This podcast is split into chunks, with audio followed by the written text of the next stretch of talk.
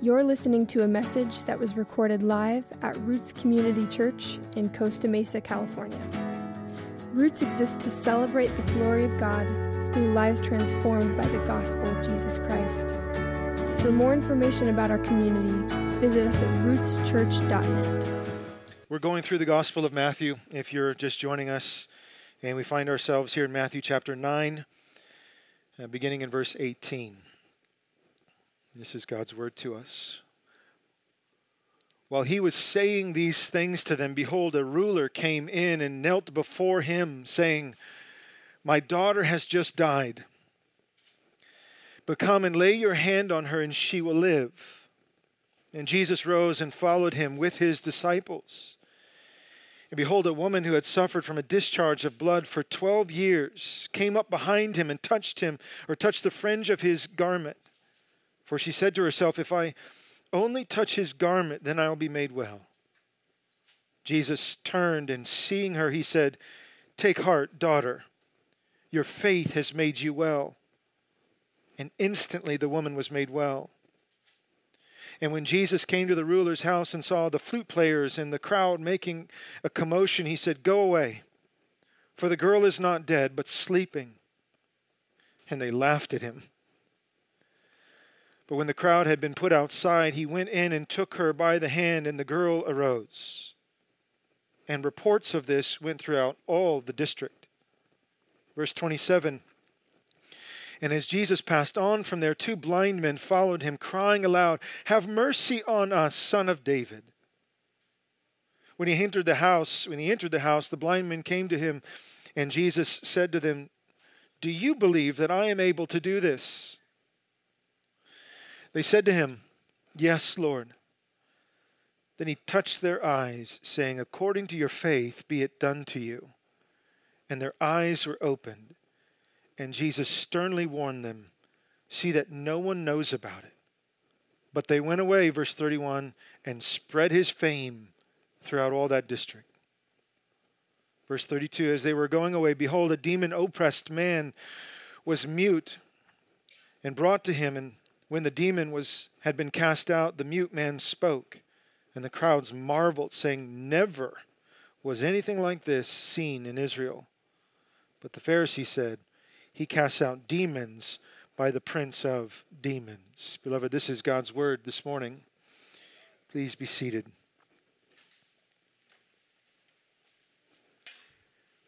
Well, as we have just read, we are continuing again in our study the Gospel of Matthew, and we come to yet another display of God's authority and compassion through his Son, Jesus Christ. Last week, if you were with us, we witnessed the disciples of John the Baptist bring this third wave of criticism against Christ. And this third wave of criticism came in the form of fasting, questions around fasting. They said, Jesus, why do we and the Pharisees fast, but you and your disciples do not fast? And in his answer to their question about fasting, Jesus essentially says to them, Fasting is for those who are longing for something they don't have. And they're longing for something they don't have. Therefore, they're mourning because they don't have the thing that they are longing for. And therefore, the reason my disciples are not fasting is because they are right now, in this very moment, enjoying the long awaited presence of Israel's promised husband. The bridegroom is with them. This is like a wedding feast. You don't fast at a wedding feast, you feast at a party. And so that's why my disciples are not fasting and are feasting, is because the husband has come. The bridegroom is here. And so, in response to their question about fasting, Jesus gives three parables, each of them to illustrate this newness, this surprising joy that comes in his arrival. The first, again, is the bridegroom of Israel that has come. That's why you don't fast when the bridegroom is here. Another reason is I've given a new garment, a new garment in Christ to put on, and, and new wine that is fermenting with forgiveness and grace, new wine that is only designed for new wineskin. In short, Jesus is saying the age of the Messiah has come. All of the promises of the Old Testament have now caught up to the reality The shadows have given way to the substance. The husband of Israel has come. And the newness of the new covenant has arrived. Now, following this exchange with John's disciples, Matthew, now in our text this morning, records a series, a wave of healings so, after the waves of criticism, now we get this wave of healings that happen consecutively in Matthew's gospel. And in each of these healings, Jesus is displaying in real time the newness of his kingdom. In other words, what was taught in parable is now displayed in action. As another writes, now in these healings, new sight is given to the blind. This is the newness of the kingdom, the newness of the new covenant. New sight is given to the blind, new speech for the mute, new health for the sick, new life for the dead. That's what the newness of Jesus means, and that's what these miracles are meant to point to. In other words, beloved, there is no half measures with Jesus no shadows, no patchwork, no sewing patches onto old garments. No, instead, new life in Christ is the offer. This is the offer new life, newness. Maybe you come in here this morning and you are just aching for the newness. You are tired. You keep putting on the old garments and sewing small patches to it. You keep trying to pour wine, new wine into old wineskin, and everything is just bursting apart, and you're dying for something new. Christ's offer to you this morning is Himself. And so, the most fundamental question we could ever ask ourselves in all of life is this How can one access this new life. How do you access it? Another way to say this is what makes Jesus accessible?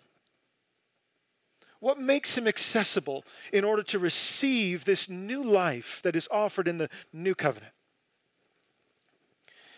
And so, to answer those questions, or that fundamental question, let's look at these four healings in consecutive order and answer that question what makes Jesus accessible?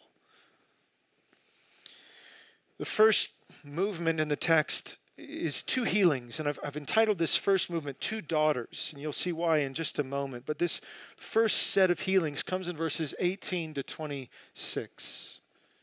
Entitled this section Two Daughters. Look at verse 18. And when he was saying these things to them, that's when he is dealing with the criticism from John's disciples. When he's saying these things to them, behold, a ruler came in and knelt before him, saying, My, my daughter has just died. My daughter has just died, but, but come and lay your hand on her, and she will live. Verse 19 And Jesus rose and followed him and his disciples. From Mark's account and Luke's account, we find out that this ruler has a name. His name is Jairus. And he is a ruler of the synagogue, a Jewish synagogue in the area. We also come to find out that he is a wealthy man. He has a lot of influence and a lot of resources, which would have made his kneeling before Jesus a, a, a humbling event for him. This is a man in authority. This is a ruler. This is a man who's wealthy. And so he humbles himself and he kneels before Christ. And that word knelt in, in the Greek is translated knelt here, but it's actually pretty weak. It's the word proskuneo. And it means to worship or adore. And so this is not someone who's sort of casually kneeling before Christ. This is someone who is, who is adoring him, worshiping him. And so he falls down at Jesus' feet and he says, My daughter has just died. But Come and lay your hand on her, and she will live. I want you to notice the expectant faith of Jairus. My daughter has just died, but who, who, who has ever talked like that in your life? I just had a funeral for my loved one. They just died, but. However, death is not like that, we're told. Death is supposed to be final. There's no death but, there's death.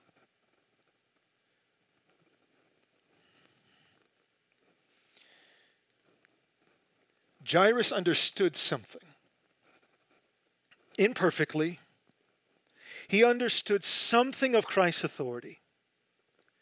That if this was the promised husband of Israel, then that means that this promised husband is the promised maker of heaven and earth.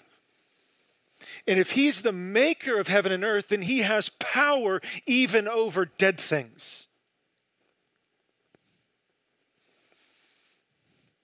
My daughter is dead, but if you touch her, she'll live.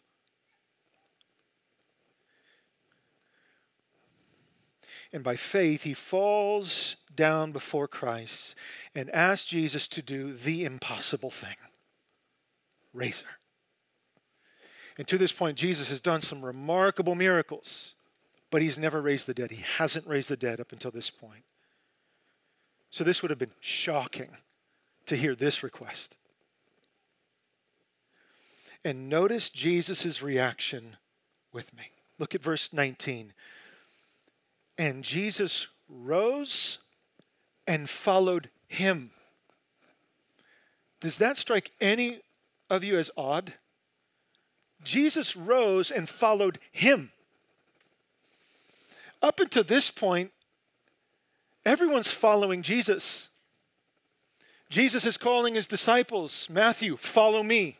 The crowd is following Jesus. Those who want to be healed are following Jesus. Jesus is the leader, everyone else is following. But here's the first instance we have in Matthew's gospel where Jesus follows someone. Frederick Bruner writes this quote, Where faith comes, Jesus follows. Where faith comes, Jesus follows and he follows willingly and immediately. Jesus is compelled. He is compelled when people display confidence in him, he cannot help himself. It didn't matter that Jairus was a rich man with great influence. Doesn't matter if you're rich or poor. Doesn't matter to Jesus. Doesn't matter that Jairus was a ruler. All that mattered to Jesus is that Jairus believed Jesus was who he said he was. And so Jesus stands up and follows him home. Wherever faith comes, Jesus follows. Now, on his way to visit Jairus' daughter, Jesus is approached by another daughter. Look at verse 20 and following. And behold, a woman who had suffered from a discharge of blood for 12 years came up behind him, behind Jesus, and touched the fringe of his garment. For she said to herself, If I only touch his garment, I will be made well. Jesus turned, verse 22, and seeing her said, Take heart, daughter. Your faith has made you well and instantly the woman was made well. So you got to get the scene in your in your in your minds. There's this hustling and bustling crowd that is following Jesus to go see this thing that he says he's going to do, which is raise the dead. And as he's walking on his way to Jairus' daughter, a woman sneaks up behind him This woman suffered from a menstrual hemorrhage that lasted for 12 years.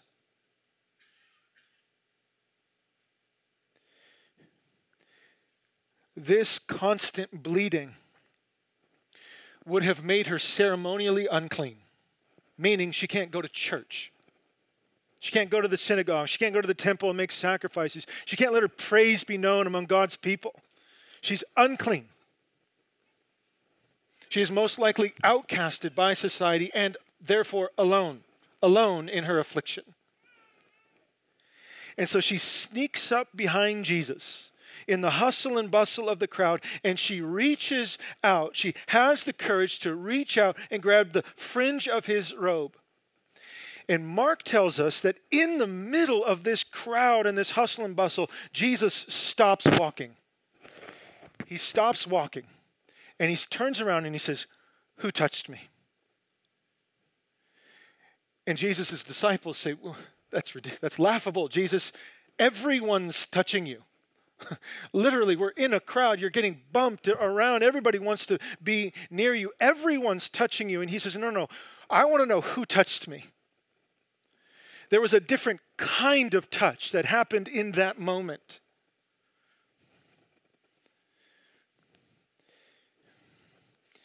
There was a touch of desperate faith, not impressive faith.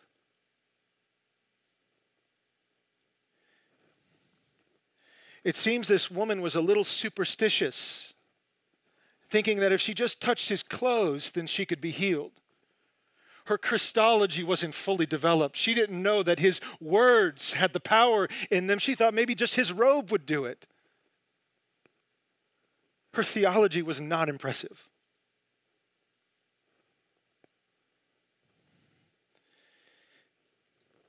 But Jesus turns to her and says, Take heart, daughter. Your faith has made you well. Beloved, let me just say this. What impresses Jesus is not our systematic theologies. How much you know about him. Believe me, those things are important. But it's not what impresses him. Jesus, I'm discovering, the more I know, the more I read, the more I am convinced that Jesus is moved when we become like little children and trust him when we collapse in his arms because he's the only safe place we know. And so Jesus looks at her with her superstitious faith, her weak theology, her weak Christology, and he says, Take heart, daughter. Your faith has made you well. Speaking of little children, after Jesus heals his daughter, who had the hemorrhage, he continues on to Jairus' home to raise Jairus' daughter. Look at verse 23. And when Jesus came to the ruler's house and saw the flute players and the crowd making a commotion, I'll stop just one quick remark. This is how we know Jairus had coin. Even if you were poor, you would have to hire mourners but you, I don't know, you'd have to get JV mourners or whatever in you know the cheaper version of mourners, but you'd have to hire them so that they would be at your house crying, just in case the people that actually loved the, the loved one who passed away stopped. You would always have mourning. But here, Jairus has got a band. He's got flute players. He's got professional mourners, and there is a commotion. In, in the Greek, there's just there's just it's just out of control, weeping and wailing and music. And notice what Jesus says. He says, Go away. Do you expect that of him? Go away. Here's what we're learning, aren't we? Jesus hates religious spectacles. He loves authentic faith. But he hates religious spectacles. And so he tells the crowd, Go away. Go away. He said, This girl is not dead, but sleeping. A roar of laughter. They laughed at him. Did he try to convince them? No, no, really, really, let me, let me tell you what I'm going to. No, he just doesn't say anything. When the crowd had been put outside, he went in and took her by the hand. Now, we learn from Mark's gospel also that Jesus invited the parents in, Jairus and his wife, and Peter, James, and John. That's it. Everybody else is outside. And he leans down and he says those most tender words in, in all of the Gospels Talitha cumi, little girl, little lamb, rise. And the girl arose. Verse 26 And the report of this went through all that district. When Jesus said that the little girl was not dead but sleeping, Jesus in that moment was not denying the fact that her body had expired. Instead, as another writes, Jesus wasn't denying her death, he was redefining it. In fact, beloved, from a biblical perspective, sleeping is a metaphor for death because the Bible teaches that all who trust in the Lord, who put their trust, their faith in Jesus Christ, will be raised on the last day.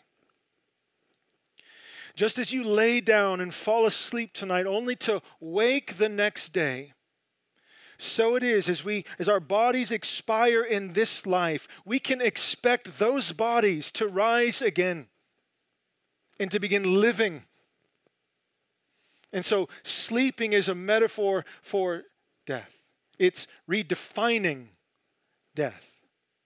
She is not dead, but she is sleeping. Well, after the healing of the two daughters, now comes the healing of two blind men.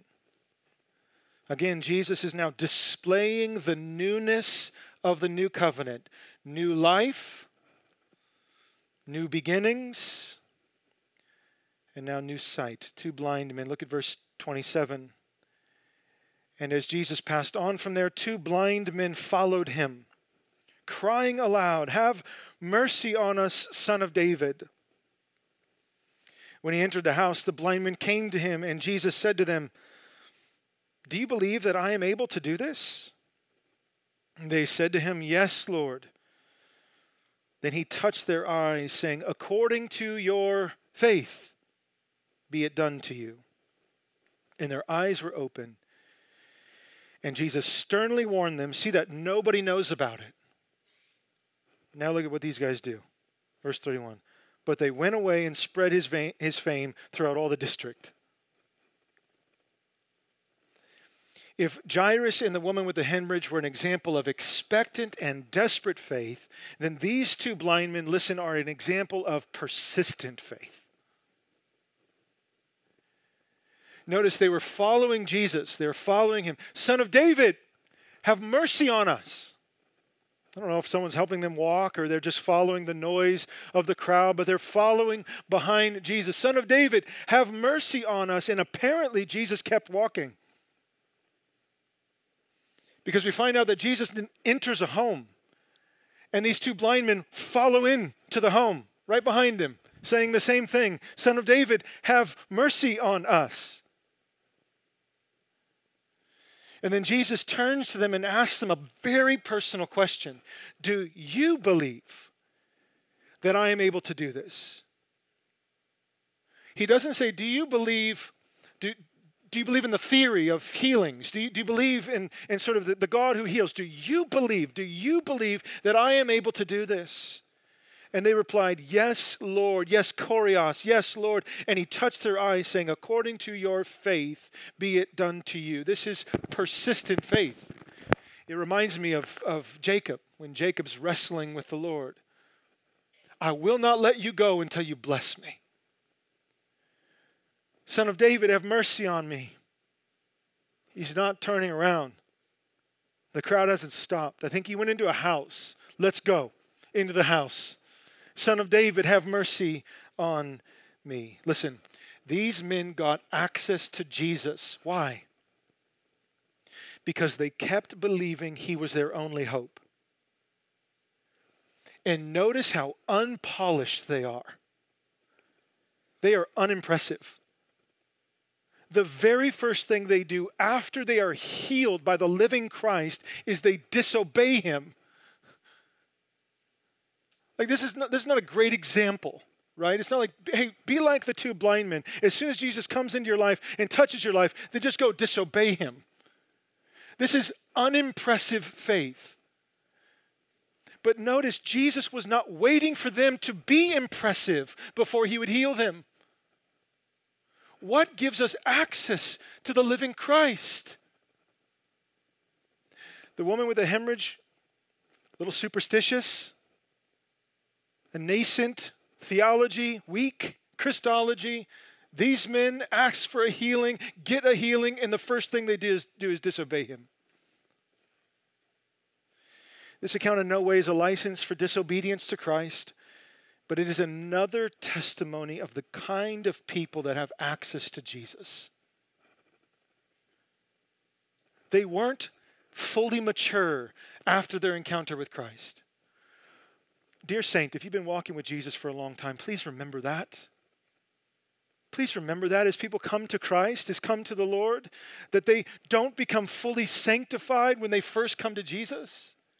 That there's a whole life process of growing into what it means to be a Christian. These men simply recognized Jesus for who he was and they pursued him in desperation. They knew they needed him. Now, following the, our fourth and final healing, we'll discover how you can remain blind. Following our fourth and final healing, we'll discover how you can remain blind to Jesus even when you see his power and authority. So, how can you remain blind to Jesus even if you see his power and authority? Look at verses 32 and 34 as we close. As they were going away, behold, here's the fourth healing a demon oppressed man who was mute was brought to him. And when the demon had been cast out, the mute man spoke. And the crowds marveled, saying, Never was anything like this seen in Israel. But, verse 34, the Pharisees said, He casts out demons by the prince of demons. Beloved, in all four of these accounts, faith in Jesus is at the absolute center. This is what Matthew wants us to see that trust in, reliance upon, confidence in Jesus is at the absolute center of what makes him accessible. What makes Jesus accessible? Faith. And here, following the final healing of this section, Matthew wants us to see that faith in Jesus is a matter of the heart and not dependent upon what you see with your own eyes. The crowd marveled because nothing like this had ever been done in Israel. The, the, the crowd is fickle. They marveled. But the Pharisees, who saw the healing with their own eyes, they saw it, scoffed, and said, Oh, he, he casts out demons by the prince of demons. The Pharisees, they, they saw the woman who had the 12 year hemorrhage get healed. They, they saw Jairus' daughter playing with the other kids after she was raised to life.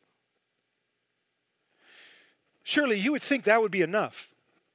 I know I would think that if I saw someone was, who was dead, dead, who was dead, and I was playing with the other kids, I would say, case closed. I'm, I'm in. I'm, I'm all the way in. Many of you today might say, if I could just see the miracles with my own eyes, then I would trust in Him, then I would be all His. This is not the testimony of the Bible. It is not the testimony of the New Testament. Many saw His miracles, many, and still remained hardened against Him. And the irony here is so palpable, isn't it? These two totally blind men could see Jesus more clearly than the Pharisees who weren't blind. And they're following him, they're following his voice into homes. John 9 31, Jesus said this For judgment I came into this world, that those who do not see, those who do not see may see, and those who see may become blind. Beloved, seeing Jesus, trusting in Jesus, relying upon Jesus requires more than your five senses. It requires more. It requires the Holy Spirit's gift of need given to you.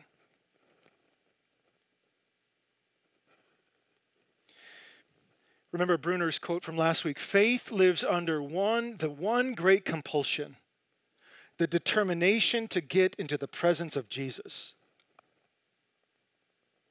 Why? Why is faith the compulsion, the determination to get into the presence of Jesus? Because one becomes utterly convinced deep down in their soul that they need Him if you don't feel that you need Him, His miracles will do nothing for you, but maybe wow you for an afternoon. But if the Holy Spirit has given you the gift of need, then He doesn't have to do a miracle in front of you. He doesn't have to do backflips and tricks for you. You know you need Him.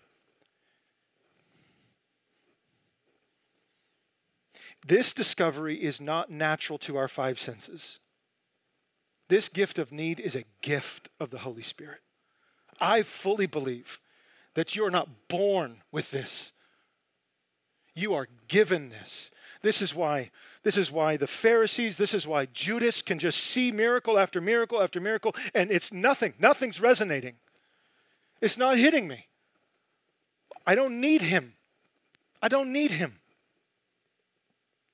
But in every one of these instances of healing, what do you have at the absolute center? Faith and need. Need and faith. I need Jesus. I'm going to sneak through the back of the crowd. I'm going to touch his, his garments. I'm going to follow him into a house I don't know. I'm going to cut a hole through a roof. Why? Because I need him. Some need him and some don't need him. Why? I don't know.